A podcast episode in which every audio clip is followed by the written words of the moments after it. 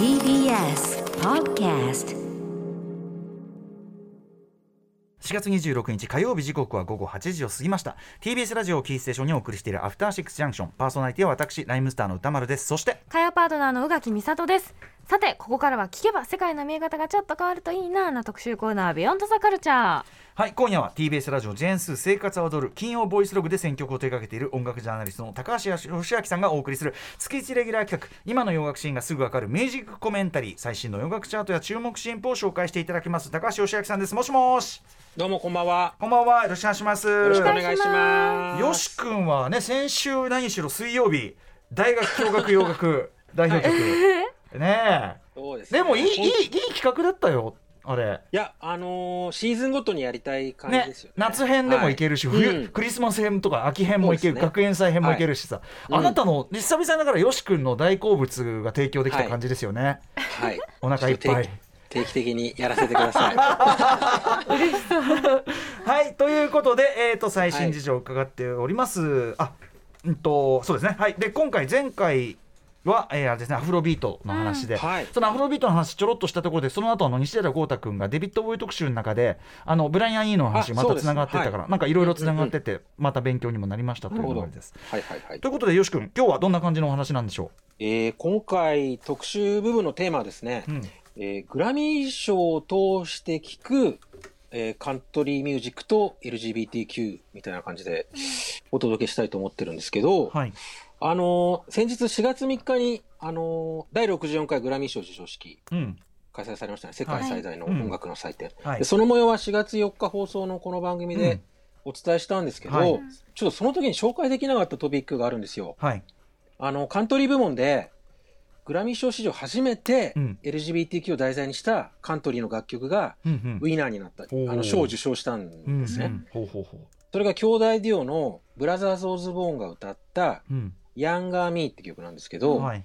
このオズボーン兄弟の弟の TJ オズボーンが去年、あの、ゲイであることをカミングアウトしたんですけど、うん。その経験を歌った、そのヤンガーミーが最優秀カントリーデュオグループパフォーマンス賞を受賞しうんうん。たんですね。はいで、このニュースをちょっとまあ皆さんに知ってもらいたくて、はい。今回の特集を考えたんですけど、うん。ちょっとテーマをカントリーミュージックと LGBTQ とするにはあまりにも壮大なので、うんうん。あの、まあ、グラミー賞を受賞したはいはい。な LGBTQ に関連するカントリーの楽曲を紹介できたらなと思った次第ですね。ざっくり言ってやっぱり我々のイメージとしてうん。カントリーミュージック界、もちろんそのリスナー層も含めて、ええ。まあ保守的な価値観うん。が非常に強いというイメージがありますが、はい。それゆえに、はい。例えば同性愛だとか、うん。いろんなクイアな感性みたいなところに関しては一番壁が高そうな、そうですね。ね、領域って感じがしますけど。だからこれも快挙とはい快挙って言っていいと思うんですけど、ええ。一方でちょっとあのなんだろうなリベラル化が進んでるというかあはい。多様性がすあの進んでるようなところもあるので、うんうん。そういう動きも含めてあのお話できたらなと思ってます。確かにだって、うんあのまあリルナズ X とかだってねあったわそうけですね。まあ一応カントリーチャートにランクインしたりもそうしてるそうそうそういうし。ことだもんねカントリーミュージックって皆さん、そんなにどうだろううん積極的にお聞きになるような感いじじゃないのかな全然僕は詳しくない、うん本当に、はい教えてください今回じゃあ、まあこれも講義での、うんうん。あの、ポップミュージックの現在だと思うので、はいもちろんです。ぜひちょっと、ええ、あの、取り上げる価値があると思ったので、ぜひ、あの、聞いていただけたらと思います。はい、はい。えーそして後半はねまたよし君のおすすめ新婦というような流れになっていきます、はい。とということでお知らせの後、えー、かさに詳しく伺っていきます。よし君よろしくお願いします。よろしくお願いします。お。願いします。Junction. 時刻は8時5分。TBS ラジオキーステーションに生放送でお送りしているアフターシックスジャンクション今夜は今の洋楽シーンがすぐわかるミュージックコメンタリー4月号をお送りしております。はいゲストは引き続き音楽ジャーナリスト高橋義明さんです。よし君よろはい、しくお願いします、こんばんは。よろしくお願いしお願います。します。はいということで、本日紹介した曲は放送後にまとめて番組の公式ツイッターにアップします。気になった曲があればぜひそちらも参考にしてみてください。はい、ということでまず前半いきましょう。グラミー賞を通して聴くカントリーミュージックと LGBTQ というテーマでいきます。よろしくお願いします。はい、まずちょっと前提として触れておきたいんですけど、うん。えーカントリーミュージックは1920年代にアメリカ南部で発祥したとされているうん。音楽なんですけど、現在のようにジャンルとして確立されたのは1940年代に入ってからで、うんうん。まあ、地方の白人コミュニティをメインの支持基盤として発展してきた音楽なんですね。うんで具体的には、まあ、バイブルベルトと呼ばれるアメリカ中西部から、はい。まあ、南東部にかけて広がるそのキリスト教保守派が多い地域でうんうん。うん人気が高い音楽ですね。うん。でこのバイブルベルトにはあの3月に「Don't Say Gay」法案ゲイと言ってはいけない法案を可決したフロリダ州も含まれてなかなかため息が出てしまいますか。うん。そうですね。うんうんうん。うんはい。うんでこういう背景からもうカントリーミュージックはもう思想面において保守的なイメージが強いし実際そういう傾向が根強くあるんですけど。あとその人種的傾向も当然白あそう人ですね。ねはい。圧倒的に多いって感じですよね。はい、でも2010年代以降はまあテイラー・スウィフトみたいな、まあ、当初カントリーにね彼女軸足を置いて活動してましたけど、テイラー・スウィフトの活躍も影響してるのかなと思うんですけど、うん。まあ、リスナーやアーティストが多様化してきたことをうん受けて、うん。まあ、リベラル化が進んでいる側面もあるんうんですね。うん。で今回 LGBTQ を題材にしたそのブラザーズ・オズボーンのヤンガー・ミーのグラミー賞の受賞も、はい。そういう近年のカントリーミュージックの現状を反映したものとも言えるんじゃないかなというふうに思ってます。はい。うんで、今回ですね、そのブラザーズ・オズボーンの受賞に至るまで、グラミー賞がその LGBTQ に関するカントリーミュージックをどういうふうに評価してきたのかを、うんそのヤンガー・ミーも含めて、まあ、ここ10年の主要な3曲はいの背景を解説したいと思います。はいもう数自体そんなにないんですけどね。はい。うんで、まず最初は、えー非常に大きなターニングポイントになった楽曲として、えーテキサスの革新派のカントリーシンガーですね、ケイシー・マスグレイブスの、うんえーシングルの Follow Your Arrow を紹介したいと思います。はいえーっと、これはですね、2014年の、えー第56回グラミー賞で最優秀カントリーアルバム賞を受賞した、えーケイシーのデビューアルバムですね、Same Trailer Different Park の収録曲で、うん現在、あの、LGBTQ コミュニティにおいて、まあ、アンセム化している曲です。はい。うんで、フォロー・ユー・アローは、その保守的な環境で、その旧来的な価値観を押し付けられてる若者を解放するメッセージソングなんですね。うん。で、タイトルは直訳すると、あなた自身の矢を追いかけろみたいな。うんうん。まあ、自分の好きなように生きようみたいうんうなん。意味になるんですけど、うん。ちょっと歌詞の体位を紹介しますね。はい。えーキスしたかったらすればいい。男の子だろうと女の子だろうと、もしそうしたいと思うならね貧困法制な生き方が窮屈になってきたら、えーマリファナでもすればいいよ。別にやらなくてもいいけどさ。ただあなたの心の矢を追いかければいい。それがどこに向かおうとも。あなたの心の矢に従うの。たとえどこに飛んでいってもっていうこういう内容なんですね。そんなにどうすかね。過激な表現にも思えないんですけれども、他のジャンルだったら別に普通の歌に聞こえるぐらい。そうですねうんうん。聞き流せるレベルですようんうね、ん。でもやっぱりカントリーソングとしてはこれでも十分攻めた。そうなんだ。はい。うんうん。で実際ケイシー・マスグレーブスがこの曲をシングルとしてリリースしたいっていうこう所属レーベルに伝えたら、うん。もうスタッフからもう無謀だと。えー。絶対にやめてくれと、マジ？そんなに？2010曲としては2013年のリリースとか13年リリリースです、最はい、近も最近めちゃくちゃ最近ですね、うん。まあ、彼女がこれでデビューするからっていうのもあったのかもしれないそっかそっかそっかけどまあ、スタッフからまあ猛反発を受けたんですね。あーそそう。でも彼女はまあそれでもリスクを取る価値があるうんうん。って主張してリリースを強行したんですよ、うはい。うん。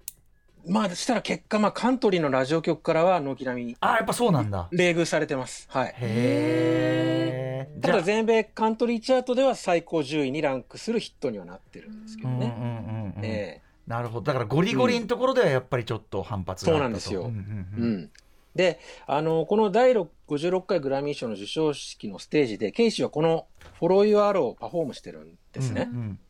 で実は彼女このグラミー賞で最優秀カントリーアルバム賞だけじゃなくて「メリーゴーランド」っていう曲で最優秀カントリーソング賞も受賞してるんですよ。うんうん。だから本来は授賞式で perform するのはメリーゴーランドの方が演目としてはふさわしいんはいですよ、はいはい。それでもあえてうん「 Follow Your Arrow」を披露したあたりにそのうんうん。ケイシーのアーティストとしての、はい。まあ、矜持みたいのが伺えると思うんですけど、はいはい。あとこの曲をケイシーと一緒に共作したソングライターの2人、えっと、ブランディ・クラークとシェーン・マカナリはい。っていう人なんですけどこの2人がねカミングアウトしてるんですうんうね。んうん。だからあえてケイシーがそのグラミーのステージで「フォロー・ユア・アロー」を歌ったのはそういう背景も関係してるのかなっていうか、うん。彼ら二人の意思も背負ってるっていう、うんそういう、うんね意識があったのかなって気もします。これさヒップホップとかもそうなんだけど要するにさ、はい近年になってその、うん。まあ、LGBTQ の人たちが増えてきたわけじゃなくてうん。もともとどんな場所にもうん。一定量ねもちろはい。んそのどんな人もいるわけで、うん。その人たちは単に抑圧されてきただけだから、うん、まあだから身近にそういう人いるとじゃあそこをねそうですね。ってなるのもあるもんね、うんきっとね。うんうんうんじゃあちょっと聞いてもらいましょうかね。はい。ケイシー・マスグレーブスで Follow Your Arrow です。はい。はい。ケイシー・マスグレーブスで Follow Your Arrow 聞いていただいております。はい、あのーもうさ歌詞とか、きうんはいこの英語で聞き流している限りは、ほんわかしたね普通のカントリー、普通のカントリーソングにカントリーソングですよでね。聞こえますけども、なんだね。でもサビとかでやっぱりさっきあのよし君が訳してくれたようなラインで、まあ、うん。確かにそこがまあ当時のカントリーシーンとしては多少物議が、そうですね。うん、どれだけ保守的なんだってのもあるね。そうやっぱですね。うん、で、ケイシー・マスグレーブスはこの後2019年のあの第61回グラミー賞でもですね、うん。その LGBTQ コミュニティで人気の高いレインボーっていう曲が収録されているゴールデンアワーってアルバムで最優秀アルバム賞を受賞してるんですよ。うんうん。で、この時も別の曲でうん。最優秀カントリーソング賞を受賞しているにもかかわらず、うんうんうんうん。授賞式ではあえてレインボーを歌ってる、なるほど意識的だ。すごくね、はい。意志が感じられる。そうそう。で、こういう活動の結果ですね、彼女はあの2022年にうんうん。あの LGBTQ の権利平等の推進に貢献した人物や作品を称えるグラードメディア賞ではい最も栄誉あるあのバンガード賞をうんうん受賞してます。うんこれビヨンセとテイラー・スウィフトに次ぐ受賞なんで、うんうんものすごい価値ある受賞だと思うんですけどね。うんうんはい。なるほど。じゃあ次のはい。曲いってみたいと思います。はい次に紹介するのはですね、えー2002年にデビューしたアラバマ出身の男女混成の4人組バンドで、えーリトルビッグタウンのシングルガールクラッシュです。うん。えーこの曲は2016年の第第58回グラミー賞で最優秀カントリーデュオグループパフォーマンス賞と、あと最優秀カントリーソング賞の2部門受賞してます。うん。うんで、このガールクラッシュに関しては、ちょっと LGBTQ を題材にした曲とは言い切れないんですけど、非常にちょっと興味深い現象を引き起こしたので取り上げておきたいんですけど、あのーこのガールクラッシュ、全米カントリーチャートで12週連続1位記録した大ヒット曲なんですよ。ううんん。で、すごい切ない悲しいラブソングなんですけど、うん当時歌詞の内容が物議を醸して、うんカントリーのラジオ局でボイコットされたんですね。というのもですね、うんこの曲ではそのリトルビッグタウンの女性メンバーのうんカレン・フェアチャイルドがリードボーカルを取ってるんですよ。うんで、女性がガールクラッシュ。まあ、ガールクラッシュっていうのは女の子が女の子に憧れてる。うんあの子に夢中みたいな意味なんだけどう、んその女性ボーカルがガールクラッシュなんてタイトルの曲を歌ってることで、そのレズビアンのラブソングだと受け止められたんですね。えそれだけではい。で、これが保守的なリスナーを刺激することになって、アイダホのあるラジオ局ではですね、この曲はその gay agenda を推す推進するけしからん曲だみたいな抗議や脅迫の電話が殺到したんです。あの当人たち的にはそういう意図で作った曲でもないんですねそうですね。これに関しては。で、もう2003年のそのカントリーバンドのディキシー・チックスが、うんはい。そのイラク戦争に踏み切ったその共和党のブッシュ大統領を批判した時以来の激しい抗議が巻き起こったんですよ。はい。でもね、歌詞をよく聞けばわかるんですけど、うん。あの、これはですね、主人公の女性がはい片思いしてる男性とうん。交際してる、もしくは結婚してる女性を羨ましく思って、まあ嫉あ妬してなるほど。あああああ彼から愛されている女性に憧れてるというせ、うんうんうん。ちょっとややこしいんですけど、まあでまあでもまあ。まあるあはい。るじゃないですかあそんなの。構造としてよく聞けばそういう構造なんだ、うん。そうなんですよ。え。ちょ怒ってるやつ超間抜けじゃない？それ。聞けよちゃんと。うん、で歌詞をざっくり紹介するとでもこの歌詞がまたちょっと興味深いんですけど、うんうんうんえーざっくり言うとこんな内容です。彼女の唇を味わってみたい。きっとあなたの味がするから。うん。彼女の香水の中で溺れたい。彼女の長いブロンドの髪が欲しい。そうすればあなたは私に振り向いてくれるはず。だから私はあの子に夢中なのってそういう歌なん面白いですよな、うん。うん、でこの曲もやっぱりさっきのケイシー・マスグレーブスの「 Follow Your Arrow」と同じようにレコード会社はシングルとしてリリースすることに難色を示したんですって。うん、でもメンバーはこれは嫉妬について美しく書かれたもう天才的な歌詞だと思うっつって、シングルカットしないのはもったいないっていう主張して、でまあシングルしたらさっき言ったみたいにうん。記録的な大ヒットになったんですけど、はい。でもメンバー曰くこれがこうレズビアンのラブソングとしてボイコットされたのは予想もしなかったっていううんふうに言ってるんですよね。うん。で、リトルビッグタウンはその、このガールクラッシュをめぐる論争をちょっと沈めるために、はい。ボーカルの彼がこう歌詞の内容を説明するコマーシャルを作ってるんですよ。へで、彼女はこの件に関して、うん。あの、ガールクラッシュに対する一部のリスナーからの偏見にはショックを受けましたっていうふうにコメントしてるんですけど、うん。最後にこう付け加えてるんですね。うん。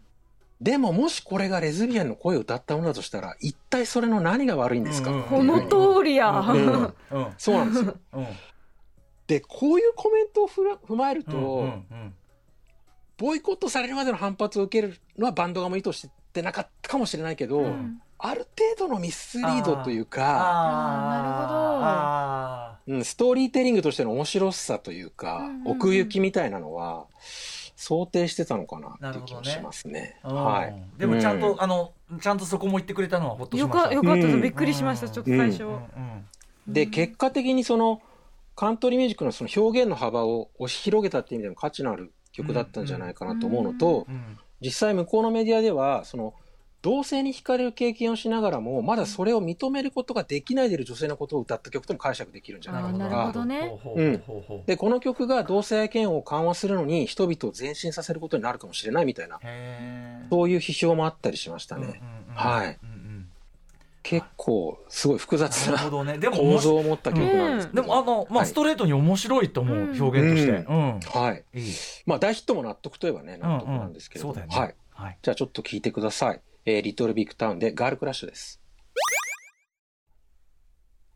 はい。えーリトルビッグタウンでガールクラッシュ聞いていただいております。しみるわつってきねいい。普通に聴ける曲だしね。いい曲ですよね。うん。うん。なんかやっぱりカントリーの曲って聞いた瞬間、かん当たり前なんですけどカントリーだなっていう感じのなんて言うんでしょう。型がすごいそう。ねうん。バチッとあるねやっぱね。情景が広がりますよね。うん。なんかバーッとね、うん。アメリカの田舎町のね。あ確かに。うん。まあそうだよね。そういうね。広大な自やっぱ音楽ってねそうなんだよね。うん。そこが生まれた土地なりの理由があるからねやっぱね。うん。うん。うん。うん。はいはい。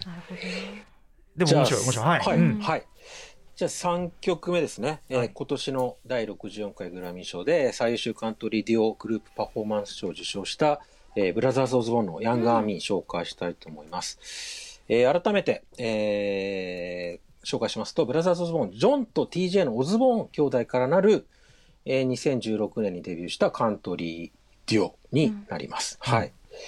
で、このオズボーン兄弟の弟の方ですね、TJ オズボーンがうん去年の2月にゲイであることをカミングアウトうんしたんですね。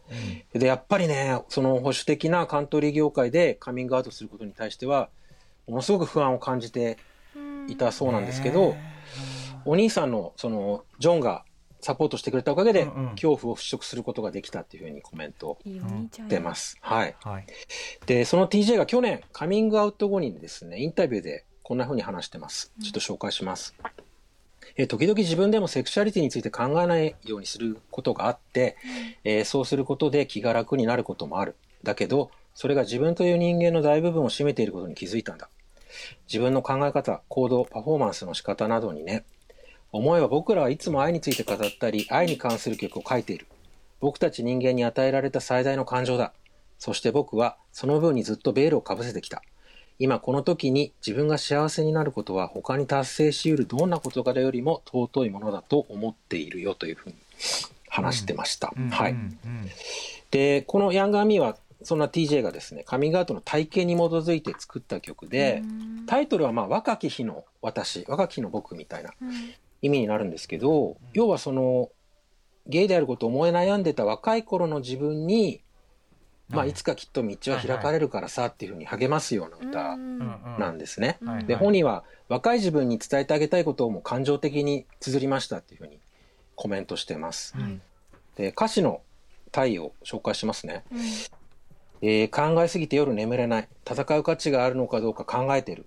そんな若き日々も決して無駄にはならない。太陽を巡る旅は必要なものばかりだった。今こうして立っている場所に行くために、君が今走っているのは上り坂の道かもしれないが一緒に頑張ろう、えーこの苦悩は永遠に続くわけではないのだから。っていうそういう歌なんですけど。うん。で TJ がもう受賞した時もう泣きながらスピーチしてたんですけど、こういうふうに話してて、えー自分のセクシャリティのせいでグラミー賞を受賞するのは不可能だと思ってましたと。で、レコーディングアカデミーだけでなく、カントリーミュージックのジャンルからも我々が受け入れられたことは本当に素晴らしいことです。えー今夜は大好きな兄と一緒にグラミー賞を受賞してできただけでなく、大好きな彼も一緒に会場にいると。で、こんなに幸せなことはない。うんうん。で、今夜僕がこのステージにいることで、同じような境遇の人々への勇気づけになるのであれば、君は大丈夫だ。きっと幸せになれる。今の自分を好きになればそれでいい。みんなは君を応援してくれるよと伝えたいっていう、うんうん。そういうふうにスピーチしました。そうはい。もう、うん。え映画化のクライマックスみたそいうなですね。話だね。本当そのものズバリの応援歌ですよね今悩んでる人に対する。すねはい。すごい、うん。で、おに、お兄さんのジョーも、あの、彼、あの、TJ のスピーチにちょっとコメント付け加えてて、うん。えー誰かに感謝するとしたら若い頃の自分に感謝したいと。私たちはみんな自分の中に若い頃の自分を持っているんだ。うんその若い頃の自分があなたをここまで育ててくれたんだから若い頃の自分に感謝して大切にしてしましょうっていうふうに素晴らしいスピーチをしてましたね、うんうんうんはい、うん、ちょっとじゃあ聞いてもらえますかね。ははい。い、ブラザーズ・オズボーンでヤンガー・ミーです。はい、えーブラザーズ・オズボーンでヤンガー・ミー聞いていただいております。なんかサウンドが結構シンセとか入ってきて、雰囲気変そうわった。です。ね。聞く、楽曲的には、まあ、ブルース・プリングスティーンみたいな、ね。アメリカンロック、あそうだね。そういう感じだよね。ね。あこういうのもは含むんだね、なんかね、うん。カントリーのいで、今回の、あ今年のグラミー賞授賞式の最後のパフォーマンスはブラザーズ・オズボーンだったんああですよ。そうなんだ。大団円を飾ったの彼らだったんですよね。ううんんうんうん。うん。で、今年のグラミー賞、あの、このブラザーズ・オズボーンの他にも、去年あの黒人カントリーシンガーとして初めてグラミー賞にノミネートされたミッキー・ゲイトンっていうシンガーがいるんですけど、ミッキー・レイトン。はい。ミッキー・ゲイトン。はい。レイトン。ねはい。はい。あ、今後ろで BGM として流れてますけれども、うん。えっと、彼女の、えっと、Remember Her Name っていうアルバムが、えー最優秀カントリーアルバム賞にノミネートされていたんですね。まあ、賞は取れなかったんですけど、うん。でもここにも人種差別だったり、この同性愛嫌悪に抗議した What Are You Gonna Tell Her って曲が収録されてたりするんですよ。うんだまあ、グラミー賞ね、あのー前のレポートでもお伝えしした通り、いろいろ課題が多い、が多いんですけれども、うんまあ、こういう点においては、あの、評価してもいいのかなというか、うんうん。あの、包括性と多様性に向けて、のはい。実現に向けて、まあ、ちょっとずつ、あの、進化をしてるかなという印象はありますかね。うん。はい。なるほど。うん。うん。特にねそのカントリー界っていうまあその本当に保守の代表みたいなところがでもそうやってうん。グイッとこうってきてるってことですもんね。まあヒップホップ R&B シーンとかもね長らくそれがあったけどやっぱグイッと変わってきたところもあるから、そうですね。ヒップホップ部門もねう、ん。将来、こういうことが起こるといいなと思いますけどね。まあそうだはね、いうん。はいまあ少しずつはねそれこそさっきの,、はい。あの要所要所のねマックルもうんなんとかいろいろあるけどもっていうこはいとですもんね。はい、あの勉強になりました。はい。はい、これはあの教わらないと分かんなかったんで、うんカントリーシーンのことありがとうございます。ありがとうございます。はい、引き続きちょっとまた、あの要所要所でカントリーやりましょう。そうですね。うんはい。ありがとうございます。さあということで、えー、とここまでが前半部、えー後半からは高橋義明さん、えー現在おすすめの洋楽新譜をご紹介いただくというこれはこれでね、はい我々が知らなかったアーティストとか、えーうんあこれ新譜出てたんだなんていうのをね知れてねもう今サブスクを準備してますけどね。はい。ありがとうございます。する気満々で。きる限りいきましょうさあということでまず一発目何いきましょうか？一曲目はこれ歌丸さんがおお好きだということで、はいあの、一曲目に持ってきました。あざっすえースンニコロンのレスイズモアという曲です。はいえー3月31日に出たニューアルバム、ジュジュザ・フラワーバッグの収録。待望のフルアルバムなんですよ。はい。うんで、スンニコロンは2015年にデビューしたカリフォルニア出身のシンガーソングライターで、うん。まあフランク・オーシャンなんかの流れを組むオルタナティブなうん。R&B シンガーなんですけど、はい。今回のアルバムね、ほぼ全編ディスコサウンドなんですよね。うん。ただそのディスコのアプローチがちょっとインディーロック的というか、はい。まあテームインパラみたいな。そうですね。感じに近いのかな。うんうんはい。非常に素晴らしいアルバムです。もうあこれはねこっから暖かく熱くなってきた時の 最高の。一枚じゃない？はい。はい。うんじゃあ聞いてください。スンニコロンでレスイズモアです。はい。はい、スニコロンでレスイズモア、はい。聞いていただいております。スニコロンさんは私のワードで言うと、常に、えあのリゾート感がちょっとあるんですよね。ああ、そうかもしれない。どの曲にも。そうなんですはいはいはいはよい。これが私もうね実際の 脳内のみのリゾート。ね。安上がり。ね。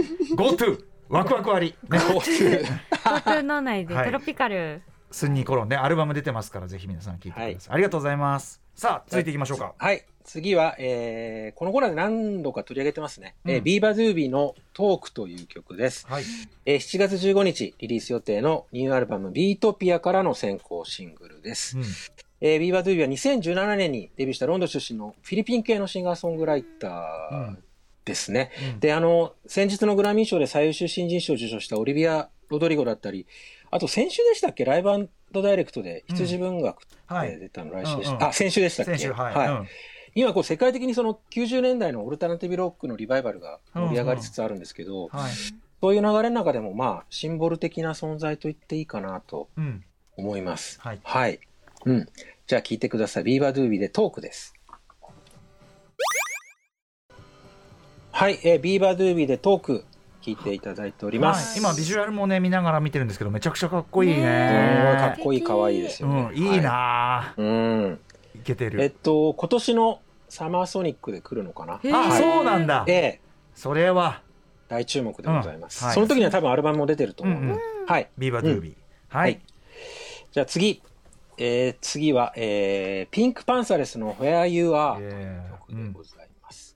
えーこれ4月21日に出た最新シングルで、うんえー客演であのウィル・スミスの娘の、えーウィロー・スミス、最近ポップパンクに傾倒しているウィロー・スミスが参加してます。おーはい。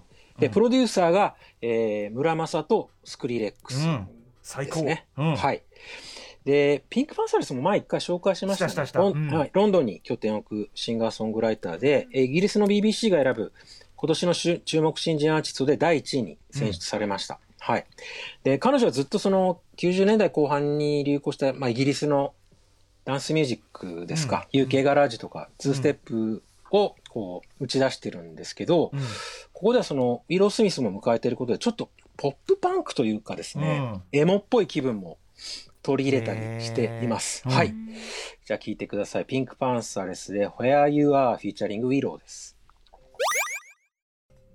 はい、えーピンクパンサレスで Where You Are フィーチャリング Willow 聞いてもらへえってます。面白いね。なんかあのうん。ビートをね、ツーステップテクトのをベースにしながらも、はい。なんかこうアンビエントな感覚がすごく今っぽいし、うん。でウィローのボーカルが入ってくるとちょっとポップパンクっぽいそのエモーショナルがそうだね。浮いてくる感じがまたうんうんうん。今っぽいかなって感じがいやーしましたね。本当に。なんかでもいろいろいろいろ入ってて、うん、ううん。ん、いいですね。今っぽいかっこいい。はい。じゃあ次いきます。はい、えー次はですね、リンダ・リンダーズの、えー Talking to Myself です。うんえー4月4日リリースのデビューアルバム、グローイングアップの収録曲です。はいえーリンダ・リンダーズは去年、あのー TBS ラジオの生活は踊るでも取り上げたんですけど、うんえーロサンゼルスを拠点、ロサンゼルスを拠点に活動するアジア系とラテン系の2人の姉妹といとこかないとこからなるティーンのパンクバンドで、上が17歳、下が11歳ですね。は11歳？はい。うん。ドラムの女の子が11歳ですね。写真見てもこれこええうん。ー、な。で、バンド名が山下信弘監督の映画のリンダ・リンダ・リンダから。マジで？はい。マジで？由来してます。そうだ。あのー映画にこの子たち出てて私それで知ったんですようね。ん。えっと、あれじゃないですか。あのえっあのあれとネットフリックスのモキシー、モキシー私たちのムーブメント。そうそうすっごいかっこよかった。うん。うんうんさすが、さすが大木さん。そうこの、彼女たちはそのネットフリックスのそのモキシー、私たちのムーブメントの出演と、うん。あと去年、自分たちの実体験に基づいて、その人種差別、女性蔑視に抗議した、 Racist, Sexist Boy っていう曲のパフォーマンス動画がインターネットでバズって、話題を集めて、あーこれだその結果、あの、老舗パンクレーベルのエピタフレコードと契約したんですね。すごい、うん。で、アルバム収録曲全曲メンバーの自作です。うんはい。で、あの、まあ、1990年代初頭にアメリカのパンクロックシーンから誕生したフェミニズムのムーブメントのライオットガールのうんスピリットも継いでいるバンドなんですけど、うんパワーポップが好きな人なんかにもぜひお勧めしたいなという感じですね。はい。じゃあ聞いてください。えーリンダ・リンダズで Talking to Myself です。はい、えーリンダ・リンダズで Talking to Myself です。はい、すごい普遍的なものがありますねこれはもうかっこいね。いすごいみずみずしくって、ねううんん。素敵好きうん、いや、これは将来有望ですよ、本当に。あの映像のキャラもすごい 楽しそうかついや、ミュージックビデオめっちゃ楽しそうなんでね。うん適度のボンクラ感もあって いいですよね。うん、楽しそう何より。うん、はい、おすすめでございます。リンダリンダですね。はい。うん。あ、リンダ・リンダズもサマソニに来るのかな、確かに。ああそうですか。さすがですね。はい。じさてさて。ゃあ、次いきます。うん。えー次は、えーヘイドルンナの、えーラブドンとカムイージーです。はい。えーこれ4月21日に、えーリリースされたデビューアルバム、えーメロドラマティックの収録曲ですね。えーヘイドルンナはえーアイスランド出身で、えーロンドンに拠点を置くシンガーソングライターなんですけど、うん。うん。音楽的には、あのーもうほぼ全編ですね、1980年代のシンセポップとか、はい。ユーロディスコのオマージュみたいな感じで、まあこれは困りましたね。はいうん。まあ、ジョルジオ・モロダーとか、はい。あとあれですね、ブロンディのハート・オブ・グラスうんうんうん。みたいな、ああいうえかん世界観ですかね。ー楽しみだ。はいアルバム落とすんだから楽しみだこれ。はいはい。じゃあ聴いてください。ヘイドルンナでラブドンとカムイージーです。はい、ヘイドルンナでラブドンとカムイージーです。本当にジョルジオ・モルダーみたいな、でも、ね。まあ近年こういうサウンドだいぶ我々の耳に慣れてきてね。あのすんなりね。すんなり聴けるようになってきました。だんだんね。はい時代的にね、い、やいやいいですよ。もちろん好きですよ、アルバムごととしました。はい、うんじゃあ次いきます。はい。えー次はパーリー・ドロップスの Get Well という曲です。えー3月30日に、えーリリースされた最新シングルです。うんえーパーリー・ドロップスは2019年にデビューした、えーフィンランドですね。フィンランド出身のシンセポップデュオで、うんまあ北欧らしい透明感のあるはい80年代ニューウェーブ調おのお曲ですかね。うんうんはい。では聴いてください。パーリー・ドロップスで Get Well です。はい、えー、 Pearly Drops で Get Well 聴い。ていただいております。いいですね浮遊感があるこのね いいね。これビデオがねふざけすぎててね何を考えて弾け何弾けよお前。やっと弾いてるこれ。ああちょっと弾いてるわ。やっと弾いてる。弾けよお前。弾いてなかったの。なんかねなんかみんな抜け感がいいねビデオとかも含めてね、うん。キャラのね。いいですよまた。見ちゃう栄養さんなんでしょうね。分かってらっしゃいます皆さん。うわーこれはビデオ皆さん見て味やばいやばい。も ううわー何これ。はい癖になる。はいはいはい。えっ、ー、とじゃあ、これが最後かな？はい。はい。はい。えー最後はですね、えービッキー・フェアウェルのかかし、うん。かっこオール・オブ・ザ・タイムというはい。かかし。ね。この方もあのあのかかしです。この方もアジア系なのかな？そうですね、おそらくうん、日系なのかな？ジャケなんか見るとねはい、うん、はい。うん。えっと、4月 8, 8日にリリースされたデビューアルバム、スイートカンパニーの収録曲です。で、ビッキー・フェアウェル、カリフォルニアに拠点を置くシンガーソングライターで、はい。まあ、タイトルは、あのかかしなんですよ。田んぼに立ってるあのかかしで。うんうんうんで、SNS を見たら、うん。日本語の投稿もあったので、あおそらく日系の方なのかな。あと歌詞の中に友達ってフレーズーも出てきて。じゃあそうなのかね、何にせよねそのアジア系の女性の活躍が本当に目覚ましいですね、うん。素晴らしい、うん、で、えーっと、このビッキー・フェアウェルはシルクソニックでおなじみのアンダーソン・パーク周辺で活動をしてて、なんだと？Anderson .Paak のアルバムにもたびたびソングライターとして参加してそうなんるんですよだ。それはもねう、う。んうんで、まあ本当にソウルフィーリングのあるシンガーソングライターものといいますか、まったりメロウでめちゃくちゃ心地よい曲です。はい。じゃあ聴いてください。 Vicky Farewell で、かかし All of the Time です。いつもかかし？はい。えー Vicky Farewell で、かかし All of the Time です。 My Dear かかしとは。あのちょいちょい入ってくる日本語がね、うん。なんか面白く響きつつ、でも全体としては気持ちいい、うん。ミッドテンポこれもね、アルバム通してこんな感じなんで。もうもうあの我が我が家を至りの展開が来るたびに拍手してましたから。素晴らしいです。はい。面白かった。といったあたりで、えーはい。ありがとうございました。この進行もね、素晴らしかったです。ということで、よし君からお知らせことなどあったらお願いします。はい、えー、私がですね、よし解説員として出演しております、星野源さんの音楽番組、NHK の星野源の音楽討論がですね、大反響につき、2度目の一挙再放送が決定いたしました。はい。えー5月4日の火曜日、深夜から4エピソードまとめて放送されるので、うんぜひお見逃しなくという感じでしょうか。はい。あと、まあ、いろんな仕事してますんでね、よし君もね。はいはい。ございました。あ、お時間が来てるんでね。はい。ということで、高橋義明さんでした。ありがとうございました。ありがとうございましたあ After Six Junction.